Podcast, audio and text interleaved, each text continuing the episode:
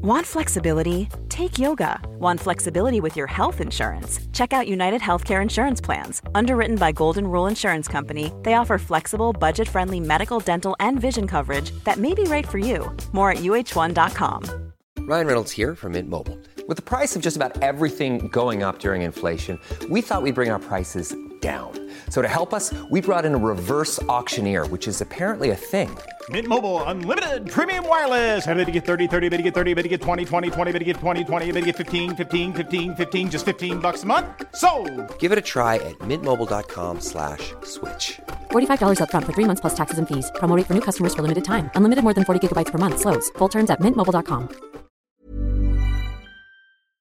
Hello and welcome to the Liz Earle Wellbeing Show. I'm Liz Earle and I will be speaking with leading experts and familiar faces from the whole world of well-being to bring you wellness wisdom you can really trust. From fitness to gut health, mood to menopause, you'll quickly learn how to spot a gem of wellness wisdom from a passing fad. Now, I have just had the most fascinating conversation about climate change, food, farming, and so much more with Patrick Holden, CBE, a British farmer and global activist doing brilliant work to campaign for sustainable farming.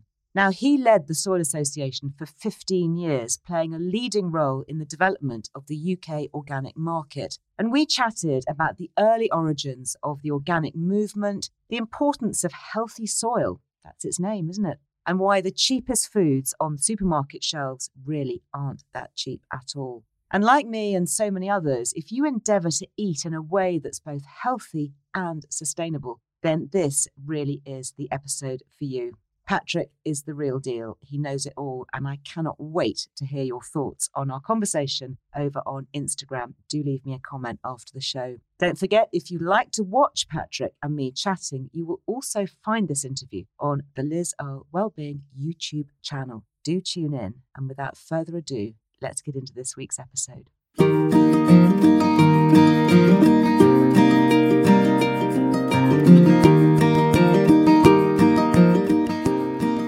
So, Patrick, I am so thrilled that you are here, that you've made time, because you are just everywhere. You're on every airwave, on the TV channels, talking about food, farming, sustainability, regenerative agriculture, all the things that are so front of mind at the moment. Well, uh, we're doing our best, but I think our voice is needed. Yeah. Because in the debate, there's a great deal of confusion around the question, which I think is at the back of everyone's minds today what should I eat to be healthy and sustainable? You're absolutely right. Now, you and I go back a long way. We should just say we've known each other for Maybe 25 years. 25 years. Yeah. Back to when I was running the Soil Association, I think it was Yeah. probably in the 90s when we met. It might have even been the 80s, but I think it was probably the It 90s. may well have been 80s because I started writing about food and well-being and nutrition and beginning to be interested in the organic movement long before I became an organic farmer. But just as a bystander and just wanting to be an advocate for something that was so clearly, obviously, the right way to go. I remember when we first met, you said you wanted to become an organic farmer. Did I really say that? You did. And now I am. I mean, for the last 12 years. And it's been a very interesting journey because I now understand more. I don't understand it all, but I understand more of what it's like to be a farmer and to cope with the complexities of DEFRA and soil health and all the rest of it that comes into it, which is so important when you're trying to eat from farm to fork, as we talk about now, that whole kind of process. But let's rewind a little bit. Your history did you grow up in a farming family? I did not. I'm a Londoner. Are Um, you? I grew up in Dulwich and then Hadley Wood. My father was training to be a doctor and he eventually became a child psychiatrist. But along the road, we moved a lot because that's what doctors do when they're training. And one of my most important childhood episodes was a year in a Hertfordshire village in the 50s. So this was pre agricultural intensification. And I had the wildest of times just roaming around collecting Yeah. birds' eye- eggs because you could, it was legal then Yeah. and chloroforming butterflies. And I think I made no impact whatsoever on the biodiversity because it was just so profuse. Yeah. And what was interesting was I witnessed food production in harmony with nature. Yeah. And that has all disappeared subsequently. Mm. And rather like a frog in water that you heat gently, those of us that weren't around at that time might not realize that what we've lost. Yeah. So I bore witness to another age when there was biodiversity in harmony with nature and food production. And I believe that's what's to come, got Mm. to come back. And because I've farmed all my life since I left London and got back to the land as a So you literally went. So you went. You went from college as a hippie. Is that right? Well, was, that, was that your journey? my dad was posted out to the San Francisco Bay Area to Stanford University at a very important time, 1970, 71. So I kind of went out there and drank a bit of Kool Aid, metaphorically speaking, of course, and came Age, back age what? 20. Right. And I came back convinced that we were on the edge of an ecological breakdown, and the sensible thing to do was to form a, a commune uh, with my friends and get back to the land and live happily ever after, farming in harmony with nature. And that's actually what we did. But I, before I did that, I needed to train, obviously, and get a little bit of experience in agriculture. So I studied biodynamic farming at a college in Sussex, Did you? and I also got a job on a, an intensive dairy farm in Hampshire for a year, and that was my training. Wow. So the intensive dairy farming compared to biodynamic farming. I mean, polar opposite. Are we talking? Yeah, but farming is still farming, and I probably learned as much on the intensive dairy farm. I say intensive; it was only relatively intensive in those days. Yeah. But I learned as much in that year as I did and have probably in any one year subsequently by just practice. Mm. And I think what's missing from all this debate amongst all the NGO community and all the other academics who are producing all these reports is that very few of them actually have any experience of practical farming. Yeah. Our And farming. Yeah. Yeah, that's why it's important that our voice is heard because Yes. we're the voice of practice and sustainable practice, and that's been missing. Well, you not only have a long history, obviously, as an amazing farmer, but you then went on to lead the Soil Association.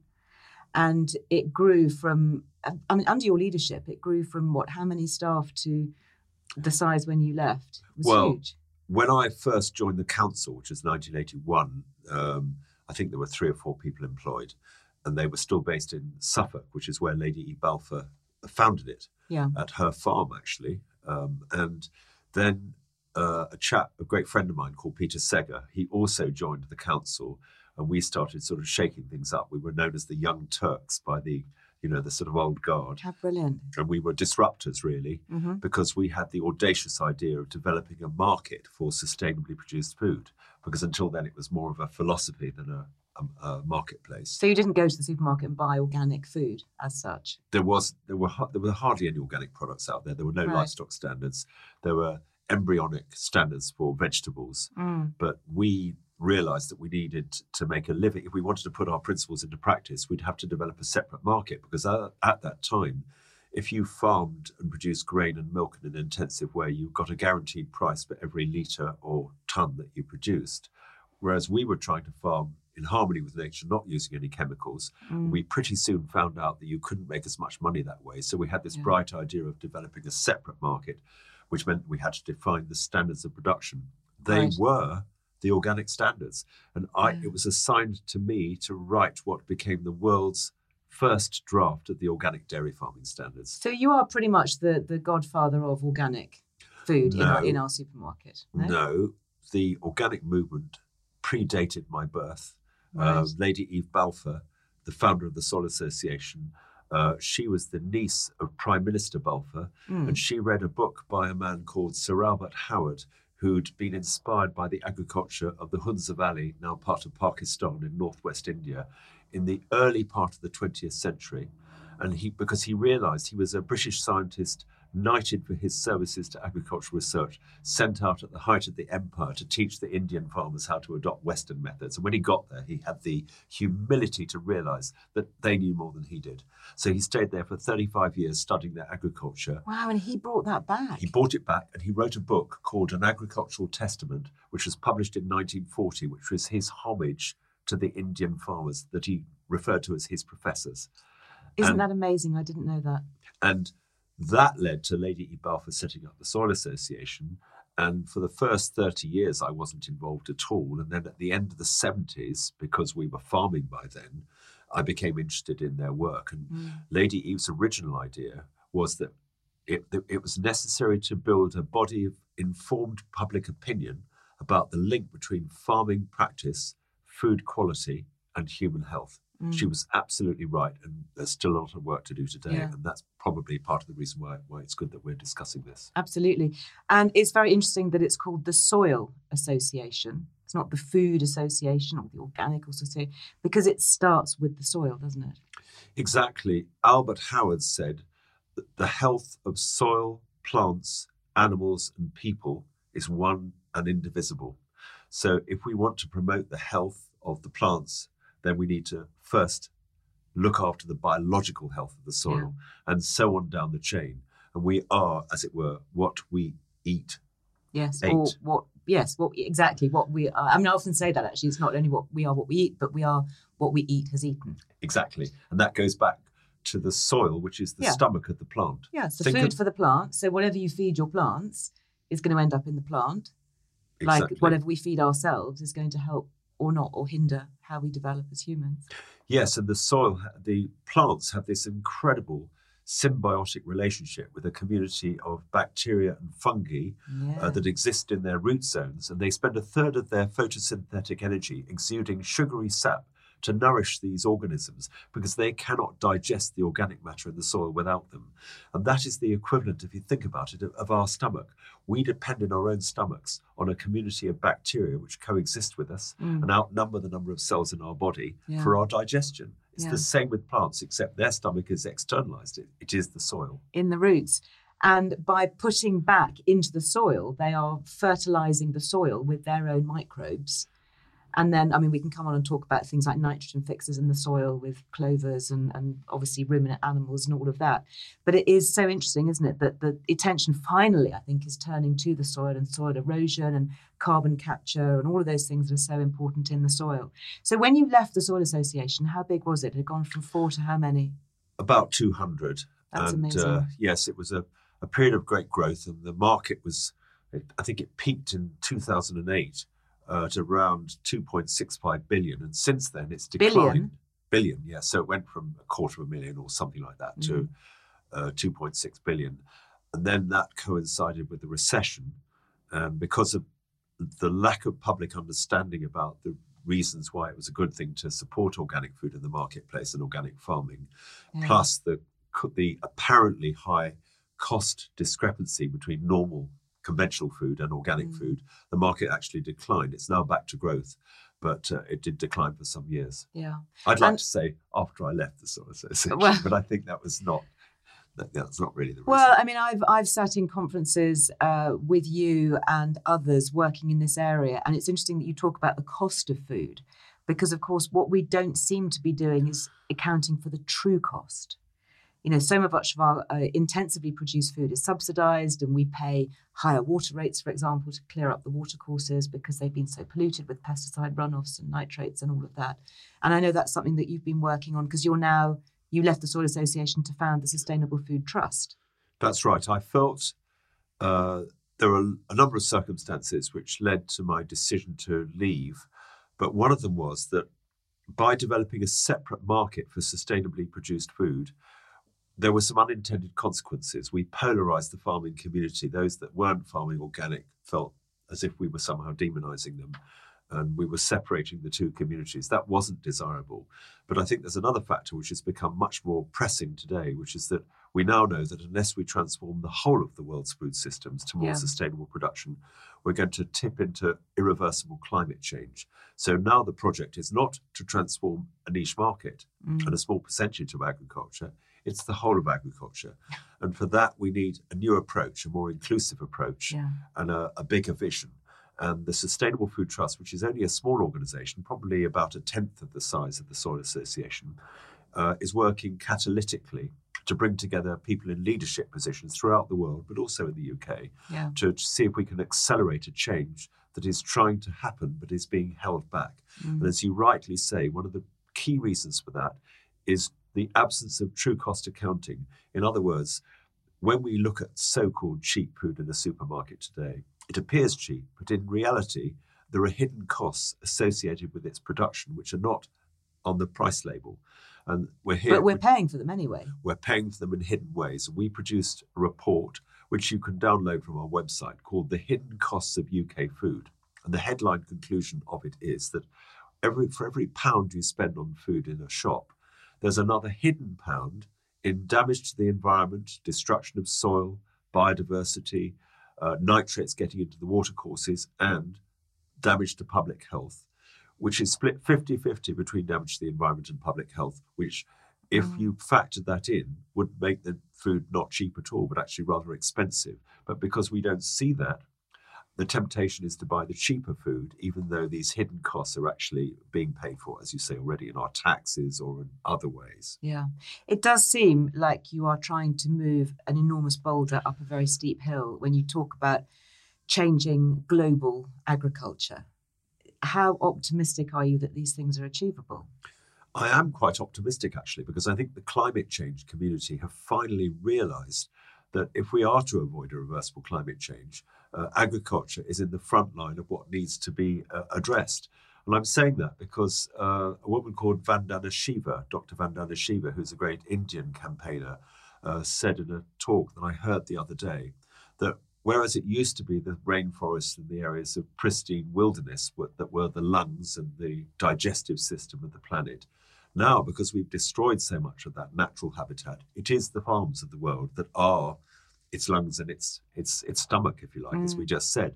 And if the patient is sick, and I'm afraid global agriculture is sick, then the planet is sick and we are sick. Mm. And that's the truth of the situation we find ourselves in. So we have to transform our food and farming systems. We now have the support of the climate change community. And I think more and more people involved, for instance, with public health, who are facing health service treatment costs, which are threatening to bankrupt our country, Yeah. are beginning to realize that actually the primary contributor to public health is a healthy agriculture. And we need to make these connections and get out of our silos. Yeah.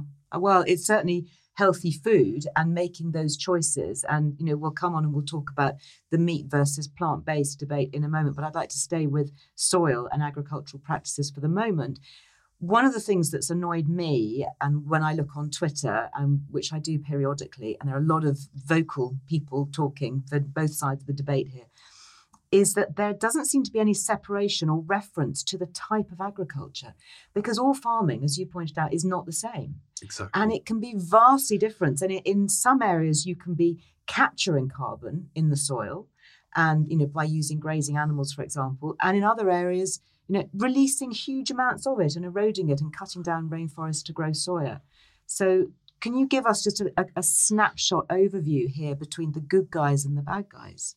Well, as you rightly say, we need to differentiate between the farming systems and the food products which are part of the problem uh, and those which are part of the solution. So, in a way, we have to become expert at this. And that might sound challenging, but we can make the uh, description of the changes that are necessary and the actions we need to take simple because it is quite simple. And we are all extremely interested in this because Yeah. we all eat. We all eat and we all want to have a planet to live on. Exactly. So, there's rather a lot hanging on Yeah. this. So, we- what are your top line points that we should adopt as consumers? Well, we've been in a chapter of agriculture which has involved, it's really been an asset stripping operation, an asset stripper of nature, nature's capital. Uh, we've now got our soil carbon levels down to critical low points. The biodiversity from which used to coexist, as I just described, has gone. Uh, we're polluting the atmosphere with greenhouse gases from agriculture, and we're using pesticides which are contaminating, contaminating our water and also damaging our health. And that chapter of chemically based agriculture has to end and it needs to give way to a new chapter based on biology, not chemistry. And that involves the regeneration of the natural capital that we've destroyed. And I can say, because I've been farming that way for over 40 years, that the system does work and it could feed the world. But we would have to adjust our diets accordingly to align them, our future diets, with mm. the productive capacity of these sustainable farming systems, which need to replace the industrial ones that we have at the moment. And in that question is probably another bit of our discussion. So, in other words, what should we eat Mm. if we were to align our future diets, assuming that we are not? Of course, some people are going vegan and vegetarian, and that's fine if you've got ethical objections. But I would contest that you don't need to do that. But you do need to be discerning about Yes. which livestock products you eat. So, which are the good ones? And I have to hold my hand up here. I have a vested interest. I am a grass fed farmer, pasture farmer. Um, and I do passionately believe in regenerative agriculture and capturing carbon in the soil by grazing animals and having, you know, ruminants, especially in the UK, we don't have the landscape, do we, to to grow acres and acres of arable crops? I mean, it just doesn't it just doesn't work like that. In some countries they do, but certainly in the UK we don't. Yeah. Um, and they are very they, they seem very efficient. You know, you have sheep in the field who eat grass and turn that into something that we can't eat while they're capturing carbon in the soil and regenerating it into something that we can with very, there's no input. I mean, certainly on our farm, we don't feed our sheep anything other than the grass that grows out of the ground. Very occasionally, a little bit of hard feed if the, winter's very hard, but, but, you know, that's very rare. Yes, I think you're onto something important here, which is the grain production is actually quite ecologically expensive. You know, if you plough the fields and sow them with, cultivate the seed beds, sow them with grain, and then wait and harvest them with a combine, there's a lot of fossil fuel involvement and a lot of activity.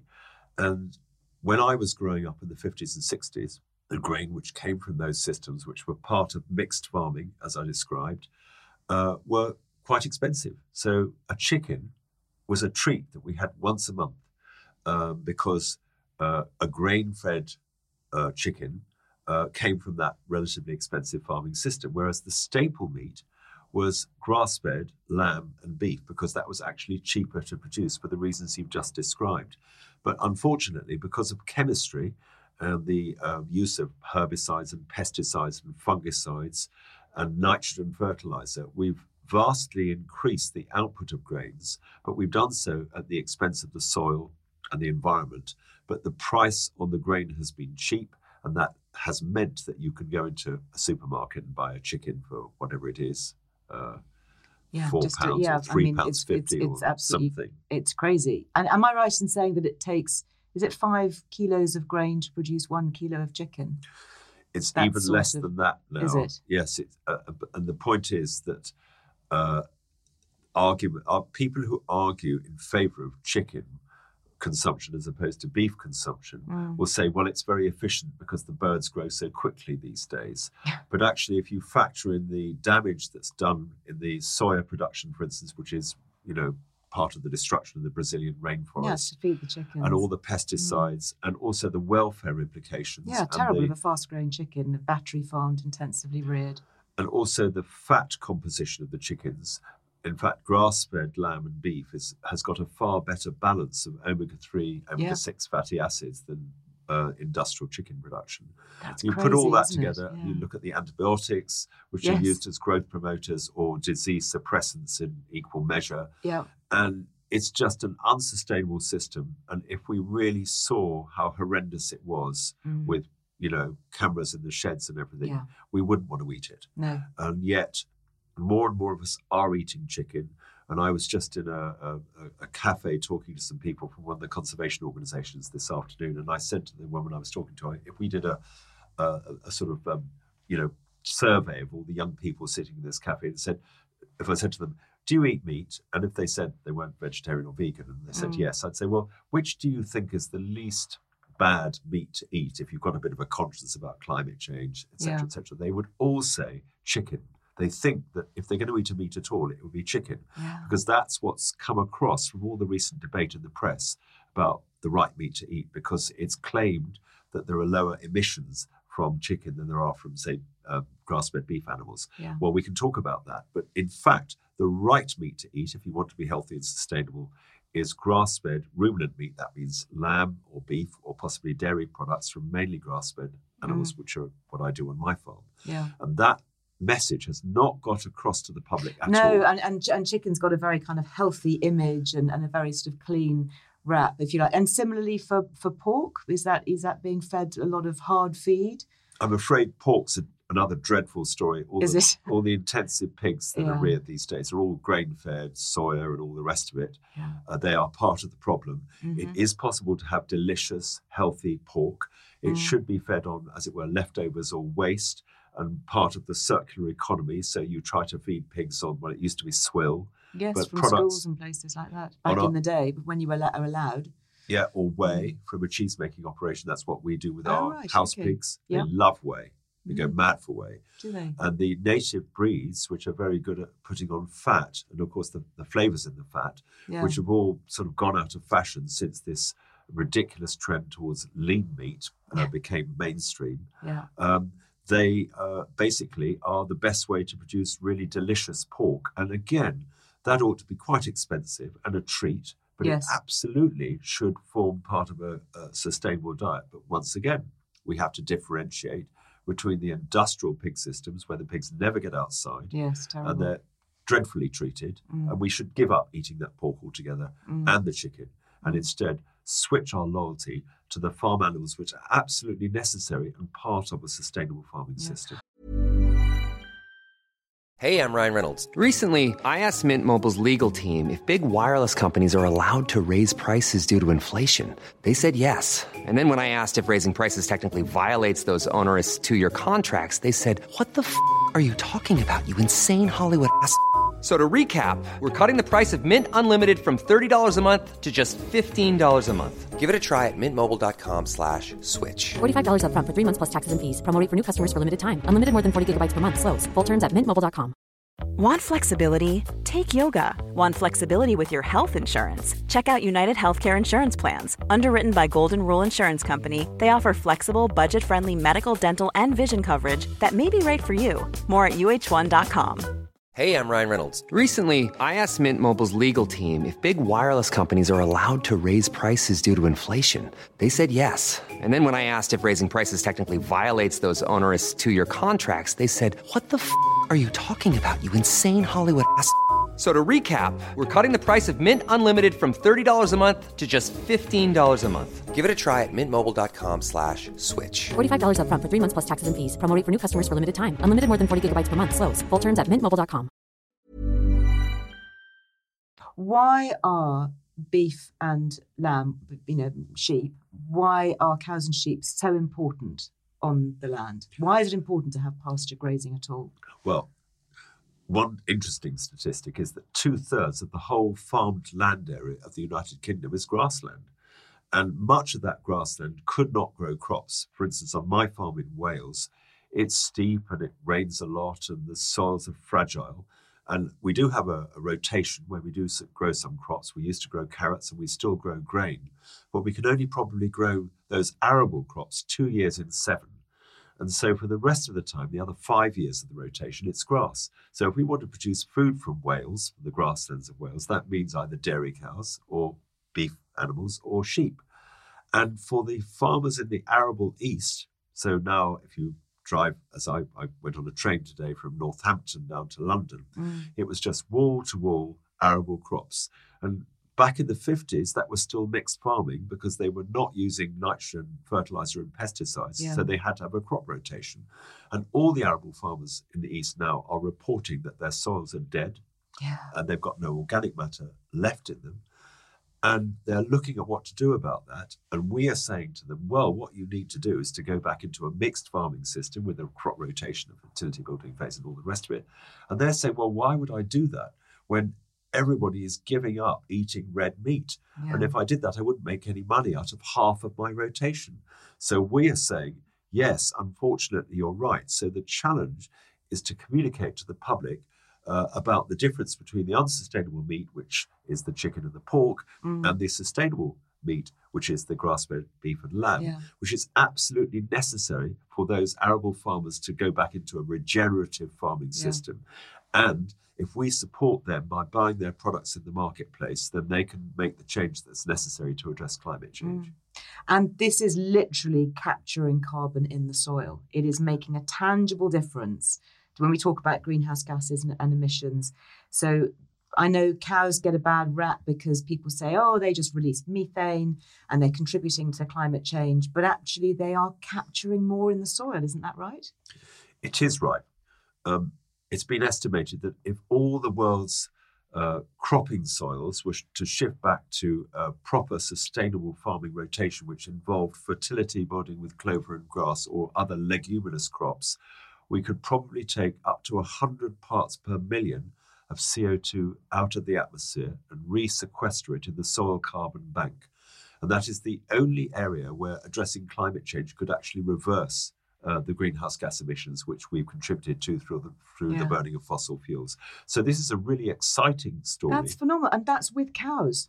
with cows and sheep. Cows and sheep, we do that. And let's just sort of deal with the methane issue because Yeah. it is true that ruminant animals, cows and sheep, do emit methane, but that is part of an ancient cycle that's been around as long as there were herbivores on the planet. And you, if you look at some of the most fertile soils in the world, the soils of the Great Plains, for instance, in America, the Corn Belt, they were all built with an interaction of bison and grassland. So millions of herbivores uh, roamed these great prairies, uh, ate the grass, dunged and urinated Yeah, on it, made all trampled on it, and emitted methane, which Yeah. has a short life, only 12 or 13 years, and then Yeah. it degrades. That's all But they were part of the- capturing, you know, they were capturing the carbon in the soil. And if they were doing this thousands of years ago, way before climate change, and Yes. there were millions of them. and it was uh, it's it's part of an old carbon cycle. Right. The new methane is fossil fuel derived, I'm Yeah. afraid. And the inconvenient truth is that we've demonized livestock, possibly to salve our consciences about our Mm. Expensive flying and traveling habits. And I'm part of that too. We're all part of this. But the emissions there are way, way more. They are. We, we, Yeah. The truth is, we have to wean ourselves off fossil fuels. It's going to be painful, but that's the really big change Yeah. that needs to happen. Yeah. I'm interested in the whole plant based debate here because when we look at it from an agricultural point of view, if you have got these vast prairies, whether you're talking about the east of England or the prairies in the Midwest or wherever in America, then you are. And I've seen the video footage of the the combine harvesters, the fertilizers, the ploughing that's going up of the topsoil. Every time you're ploughing a field, presumably you are releasing the carbon that's been captured there Yes. it's just going up into the environment. So surely growing plants is far more destructive when you talk about climate change than sequestering carbon by having grazing animals on it. Well, regenerative agriculture can rebuild soil carbon. And that, I would say, is a process which is going to heal some of the damage we've done to the soils. So we can rebuild it with the animals. Yes. And no, it's, it would be wrong to suggest that agriculture is a zero sum game. You know, I mean, obviously, if you rewilded the whole of the planet, this would probably be the most dramatic way to take CO2 out of the atmosphere. But then, unfortunately, We wouldn't have anything to eat. human come lately wouldn't have a lot to eat. Okay. So, so we have to somehow strike a balance. Yeah. And the question is, can we strike a balance by producing Mm. food working in harmony with nature? Mm. And I can report back from the farm that this is possible because Yeah. we've been doing it and we we we could get so much better at doing it. I mean, we've Yeah. been farming over 40 years in our farm in West Wales. Mm. I still feel that I've learned things about soil uh, grazing management, holistic grazing, Mm. just in the last few years that make me realize I'm just at the beginning of what can be achieved. Yeah. So if we set ourselves the task of adopting regenerative agriculture globally and locally, and we are loyal to the farmers that we need to support by Yeah. buying their products, preferably near to where we live, then the world could change. And this is a story of hope. Well, I really hope so. And I'm an ambassador for Love British Food. So I'm, I'm very much about supporting British farmers. And I live in a farming community on an active working farm. So it is a subject very close to my heart. And I get very annoyed, particularly when people throw in brickbats about methane emissions, for example, and, and demonizing cows when producing rice produces five times more methane not to mention the nitrous oxide that comes from the, the paddy fields. I mean, but we don't think about that when we tuck into our, you know, veggie dishes that are full of rice. Oh, this is bad for the environment.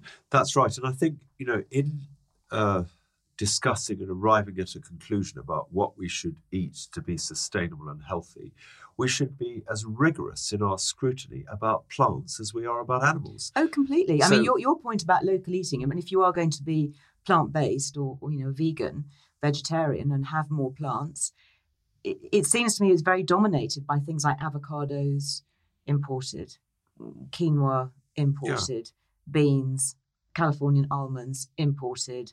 Was it one litre of water to produce one almond? Exactly. Not to And- mention the hundreds of thousands of bees that they kill in the process each So, year. If we were deriving 80% of our dietary fats from animals at the beginning of the 20th century, and it's That's no- a staggering figure, isn't and- it? I still now- can't get over that. Yeah, and now it's reversed. Then we have to ask ourselves, where are the plant fats coming from? And if they're coming from unsustainable systems, then we need to be as tough on that as we are on Sure. the livestock. So it's all very well saying eat less but better meat.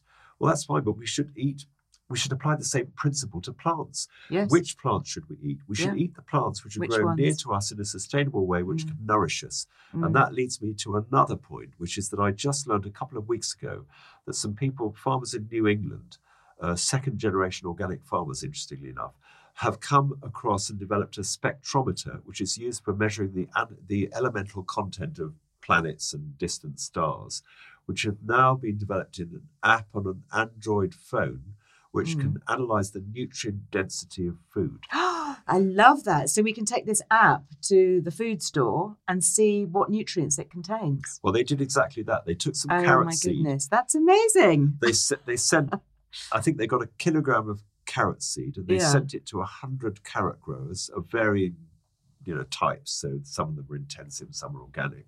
And they said, grow this carrot seed and send the carrots back to us. And then they use this device, which I haven't yet seen, but we've ordered one. I think it's Good. seven hundred dollars on an Android phone, um, and they analyze the nutrient differences between the various carrots and the different systems. And apparently, there were staggering differences in the nutrient content because we're all Mm. urged to eat five a day, as if that was, you know, the, the thing that you could do to transform your health. Turns out that the changes in vegetable production practice, which have taken place again during my farming lifetime, Mm. have compromised the nutrient density of just about all the vegetables we buy in supermarkets. It's very difficult. If you go into a supermarket today and you try to buy good vegetables, I would say it's virtually impossible. If you've got an organic range, they'll definitely be better. But the changes in farming practice have really diminished the nutrient, the micronutrient content of all the vegetables. That's And so fascinating. and if you buy salads now in a UK Yeah. supermarkets, they will no longer be grown in soil, any of them. what? So if you if you buy lettuce, peppers, So where are their nutrients coming from then? they're all grown hydroponically in rock wool in a nutrient solution of nitrogen and phosphate and then the other key essential micronutrients which are just diluted in water. So you it's rather like feeding a patient with a stomach tube. We, we bypass the soil. And of course, there are going to be long term nutritional consequences from that. But I think what is really exciting about this tool is that it may empower us to start to measure the food productivity in a new way nutrition per Yeah. acre, not just yield per acre. Yes. And that would empower uh, citizens in their role as consumers to use their buying power in a new way. Because I Mm. think the supermarkets, I mean, I, I'll be absolutely honest. You go into a supermarket these days, knowing what we know, Mm. and you try to buy good food. it's very really hard. difficult. It's tough. It's Yeah. very difficult. I mean, there are, you know, I buy organic milk. I go to, Mm. down to my local Mm. small scale supermarket, and, you know, when I'm desperate, which I often am, you know, Yeah. because we were like that. Yeah, for sure. And I try to buy something which is, I think is okay. And, you know, I might get some smoked mackerel or something like that and reluctantly buy some fruit and vegetables because I know it's not very nutrient rich and I'll get some organic milk and things like that. But then I run out. yeah. And everything else is just heavily processed Yeah. and degraded. The bread's probably rubbish because supermarkets don't sell good bread. No, and even I mean, I was doing a, a, a podcast recently on the scandal of sourdough and about how the labelling regulations are being engineered so that it doesn't have to be real sourdough at all, and it can still be called sourdough. I mean, the, whole- it's the whole thing is such a minefield. It is, but Uh, actually, once again, we need to be discerning. We need to Yeah. understand what the sourdough process is Yes. and why slow bread. We're making slow cheese on our farm. Uh, Are you makes to tell the about slow cheese? well, it's it's the equivalent really of sourdough um, because most modern cheddars are made using very aggressive, fast-acting bacteria, uh, which then ala- enable the cheddar makers to make a cheese in perhaps just two or three hours. Whereas Really? if you put a a, a, a a culture with more diversity into the milk, Yeah. and you put less of it in the milk and you use raw milk, not pasteurized milk, then the process is much slower and much more gentle and the flavors are much more subtle and complex and you get more of the flavor of the the farm itself the biome of the farm which Yeah. stays in the cheese So you get a better beneficial bacteria load in these slower growing, sort of almost fermented cheeses. yes it is it, it is fermentation it's Yeah. exactly that and of course we now know that sourdough bread is much healthier for us and if you look at Much the, more easy to digest. Yeah, and if you look at all the rises in gluten intolerance and all the allergies that Mm. are so prevalent today, I'm absolutely certain that the cause of this goes back to two things at least. One is agricultural intensification, and the other is uh, heavy processing of food. And if we were to Mm. move to more, towards more natural processing methods, including sourdough and slow cheese, and also we were to move back towards rege- to regenerative agriculture, avoiding the use of chemicals, then many of these food intolerances would disappear. And I heard a fascinating story the other day at Ballymaloe Cookery School. Great in Cork, Darina Allen. Yeah. so Darina told me just the other day, she's an old friend of mine, she said, um, we get about 20% of all the pupils who do our 12 week courses at Ballymaloe arrive at the school with food intolerances. And with the exception of celiacs, all of them disappear by Yeah. the end of the course because all the food that they Yeah. cook in their kitchens is grown on their organic farm. Isn't that That fascinating? is fascinating. And it doesn't surprise me because I wrote a book a few years ago called The Good Gut Guide. And I am very anti the rise of free from foods. You know, you go into any supermarket these days, you've got these big aisles free from gluten, free from lactose, free from this, free from that. And it's like, no, no, no, you don't need to be buying free from. You need to work out why your gut is reacting in a way that it is to the modern ultra processed foods that you're eating. And I've just got a little six week plan. And when people follow that, similar to being at the Darina Allen Cookery School, you're eating sourdough bread, which is fermented, you're having your, you know, natural yogurts or your raw milks or whatever. And your gut rebalances, and you can then start eating these foods again. And you know, my niece who is gluten intolerant, she went on that exact program, and now she eats pizza. And whereas before she was spending a fortune on buying gluten free rubbish. Exactly. And as a dairy farmer, um, it's very interesting because in a way one's conducting a, a daily feeding trial, which you can't do with people because you know you can't control everything we do, or we can't control everything we do. Whereas with cows, you turn the cows into a new field, or you give them some hay or silage or whatever you're feeding them, and you can observe the impact on their poo, of course, because Mm. that's their digestive system, and cow poo is lovely. In what also- way is cow poo lovely? Well, it, it's it's it's vegan. So- and it's also it smells delicious. Does and it? If, if the cows are eating good food, okay. uh, yeah. the bacteria are beneficial bacteria. It's all part of a healthy biome. What is interesting Mm. about our cows is that we're feeding them more or less 100% from the food that is grown on our farm. This is obviously an ecosystem which has been going for a long time, decades. Mm. And for the last year, we didn't have a single case of mastitis in our dairy cows. Now, that, Really? if you're a dairy farmer, that's that remarkable. is something. Yeah. And that is to do with the udder health of the cows, which is directly connected with their nutrition. Yeah. And there's something incredibly powerful about Yeah. that, that when you witness that the health of a cow, another thing that is always amazes me, if you turn the cows into a field of really good grass, and every field is different, it's got a different terroir about it, Mm. you can see within 12 hours of them going into a field with really rich grass, there will be a bloom on their coats and the milk yield will go up. It's that rapid because That's cows, amazing. you know, got a fast forwarded metabolism compared to ours. So Yeah. this is like you're a daily witness to the connection between food quality and health when you milk when you have the privilege of milking cows, which I still do. Yeah. And connecting that back to the soil. Interesting that you were saying that, that the cows, your cows and grass fed cows, are eating virtually everything that's grown in the field. So this myth about the rainforest being cut down to produce soya to feed cows is is not the case, certainly not for, for British agriculture. There's no reason why our future dairy herd could be could be nourished mainly from the uh, the soil of our lands, Yeah. including the grains. So what we're you grow your to, own maize if, if you want to feed maize? Well, we're growing a mixture of oats, barley, and peas. It used to be called dredged corn in old farming language, Mm, and we combine it in one. So the we've got a bin full of oats, peas, and barley, right. and we mill it on a daily basis. So it's freshly milled every day, and it looks like Gosh, cow. gourmet food for your muesli. cows. It does look like muesli, really. and the the cows love it. Uh, They yeah, they bet. they like the taste of the soil that they live on. yeah. It's interesting. They really go for it. So we do buy in organic cake, as it's called in dairy Yeah. farming circles. And that's about 50% of the concentrate feed that the cows still eat, although we're trying to go 100% grown on Mm. our farm. Mm. But they actually prefer the grains grown on our farm because it, they taste more, you know, it's just home, homegrown, like homemade. yeah.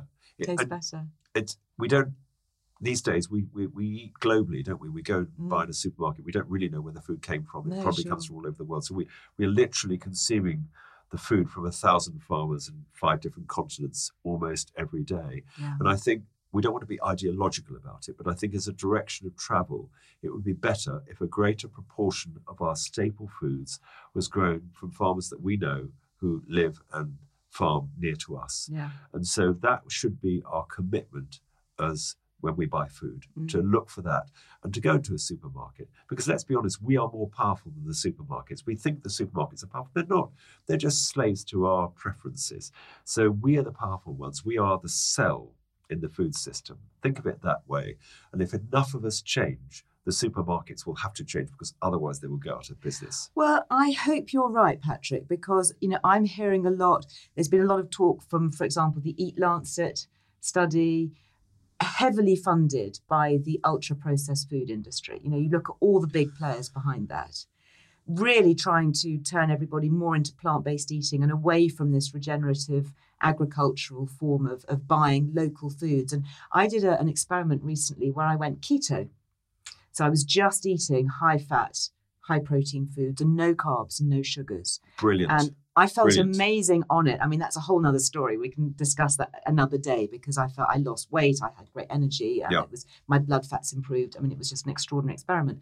But what was fascinating for me, and I did it for nearly a month, was that during that time I ate nothing out of a packet. Literally nothing. You know, I was eating bacon and eggs for breakfast. Yeah. I was having my green veggies. I was having, you know, f- fatty meat and fish and eggs and cream and all of that cheese. But none of it was processed, let alone ultra processed. Yeah. And of course, that is finding ground within a lot of the health professionals, particularly certain cardiologists and diabetes experts. But seriously bad news for the big global giants involved in producing food. And there is this kind of conspiracy theory that the whole Eat Lancet debate is being fueled and funded by people who want to sell us more processed foods. Well, I think it's this is what I think about this. I think that some of it. I'm not normally a conspiracy theorist. No, I know right. that the Eat Lancet, uh, the funding for the Eat Lancet report came from the Wellcome Trust, all of it actually. Uh, Three million pounds it cost, Wow. and it all came from the Wellcome Trust. Well, of course, the Wellcome Trust built their great fortune on drug sales, which is you know interesting. There's nothing wrong with that. There's nothing wrong with a, a foundation being set up by a company that made money, but I think that many of the people associated with the Eat Lancet report, there were 37 authors, um, and really, I would say, if we're honest, none of them were farmers. None of them had knowledge of practice. I mean, Tim Right. Lang, one of the authors, said to me the other day, Yeah. "I used to be a farmer, but I don't. I don't count that. Okay. I think most of them were academics, some of whom were probably had some vested interests, yeah. uh, not all, and they were probably well-meaning. But I just think they are so disconnected from the reality of farming practice. Yeah. And I think that the Eat Lancet, I have to say, I think the Eat Lancet report's done a huge amount of harm Yeah. because it's fur, it's added to the consumer citizen confusion about what a sustainable diet would look like. It, they've come up with this ridiculous global diet, as if you could have such a thing as a globalized diet, which would be right. You can't. You need mm. to align your diet to the place where you live. Yes, and what you're producing, what your soils are able to produce, what your landscape looks like. We know that our microbiome is very different according to different cultures. We've got different tastes, different ways of eating. That's just ludicrous. Maybe they just wanted to standardize it so they can sell us everything out of the same packet. Well, when you start to drill down, you talk to some of the authors. They say, "Oh, we didn't agree with this, and we didn't agree with that." But the truth is, the headline conclusions were: Yeah. you should virtually eat a plant-based diet. If you are going to eat meat, it should be four times as much chicken as, as red meat. Oh, for heaven's sake. Uh, How can they say that? Well, they just got it wrong. And they then got the other it, but, thing, but nobody's apologised for it yet. Maybe they will. and the other thing to say, which I just would like to share with you, I don't know if you know about this definition of red meat, but when people describe red meat, what the current definition, which all the nutritionists use, is all ruminant meat, which is uh, lamb and beef, all pork, and all processed meat. So they lump all those together and they call them red meat. Well, frankly, that's scientifically illiterate. Yeah. And not only do they have all those different groupings, but they do not differentiate in the red meat which kind of production system it came from. So you could have grain fed feedlot beef, which is part of the problem, Yes. or you could have grass fed lamb and beef, which is on your farm and part of the solution. Yeah. There's no differentiation in there. So, frankly, you cannot derive any sound scientific conclusions from a report which uses that definition. This is not just that report. All the scientific community use that definition of red meat. It must be stopped. It's unacceptable. It's sloppy science. Will it be stopped? I think if you and I and others like us Okay. start calling this out, I think it will be stopped. Well, we're calling it out here. Patrick, we could go on. We do have to bring this to a close, but I would love you to come back because I feel that we've just begun to scratch the surface. And I think there is so much really helpful stuff. The takeaway message is really buy local, check provenance, look at the farming methods, take a deeper look into what we're being sold and what we're being told. Is that right? That's exactly right. And remember, we're the powerful ones. It's our health. Yeah. What we eat can transform the future of farming, uh, avoid irreversible climate change, and make us feel really well and part of the solution at the same time. That has to be a brilliant answer. Thank you so much for being with us. And that's it for today's show. As always, you will find all the links, everything we've talked about, the resources mentioned on today's programme over on lizearlewellbeing.com.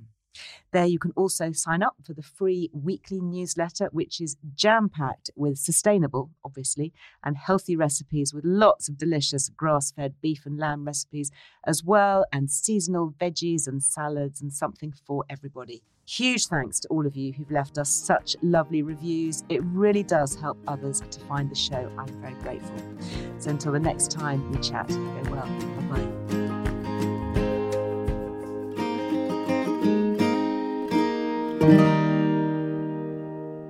The Liz Earle Wellbeing Show is presented by me, Liz Earle, and hosted by Amaryllis Earle and Harry Trevithick at Heart Dialogue, with thanks to my producer, Ellie Smith, and guest booker, Millie de la Morinière.